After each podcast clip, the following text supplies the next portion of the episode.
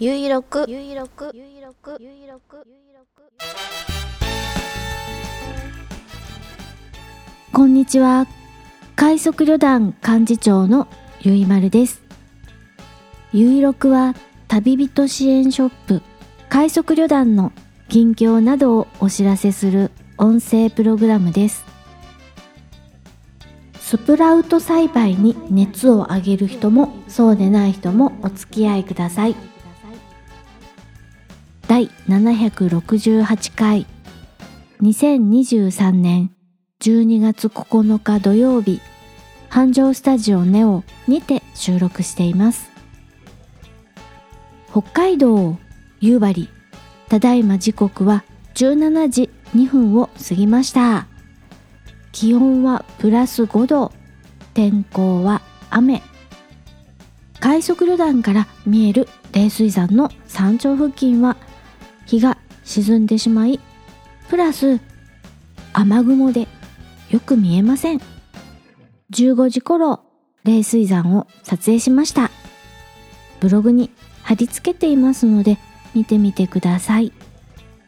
今週夕張ではまとまった雨が降ったり気温が高い日が3日ほど続いたりして雪がだいたい溶けてしまいました。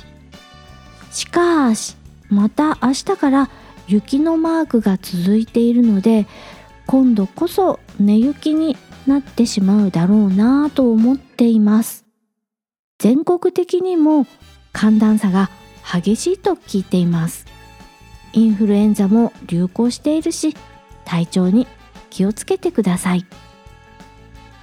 今回はスプラウトのお話をします。ハテナブログでも書いていますが私はスプラウトの栽培をしています。スプラウトとは穀類豆類野菜などの種の若い芽のことでマイクログリーンと言ったりもします。どちらも大体同じものだと思っていただいていいと思います。スーパーマーケットでもかいわれ大根とかブロッコリーとか赤キャベツとかいろいろなスプラウトを野菜売り場で見かけると思います。そのスプラウトを自宅で育てようとして日夜世話をしています。これはもう買ってしまった方が安いのではないかと思うほど手間をかけているような気がしますが栽培している家庭も含めて楽しんでいます。楽しんでいると一言で言いましたが実は悩んでます。うまく量産できなくてふーむと悩んでいます。もしゃもしゃもしゃもしゃスプラウトを食べたいのにちんまりとしか収穫ができません。2種類のスプラウト専用の栽培容器を使っているのですが量産化できるはずの栽培容器がうまくいきません。商品名がイージースプラウトという名前なのですが私にとっては全然イージーじゃありません。満足できる量が取れないのでせっかくの種を随分とダメにしてしまったかなとしょんぼりもします。原因がよくわかりません。そこでネットで検索です。YouTube で私と同じ栽培容器イージースプラウトを使っている人を見つけました。その動画を見ると私がやっていないことをやっていました。1日2回種に水を与えるのですが YouTube に出ていた人は種に水をやった後にしつこいくらい水を切っているのです。この作業は私は全くやっていませんでした。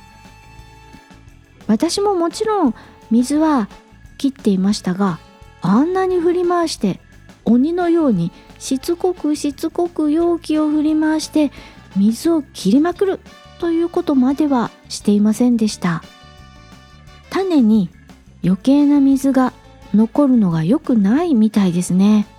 ということで気を取り直して初めからやり直しをして水は鬼のようにしつこくしつこく切るをやってみようと思います。これで栽培容器イージースプラウトの収穫量が増えたらいいなぁと思っています今回はもしゃもしゃスプラウトを食べてみたい。スプラウト栽培のお話をしました。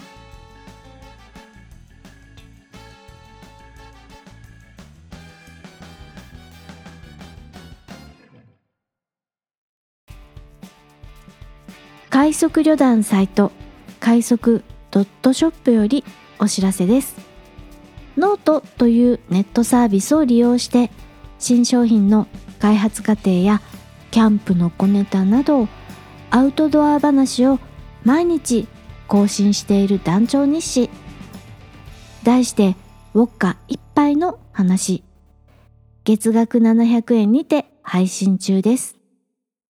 ブログのリンクからご覧ください。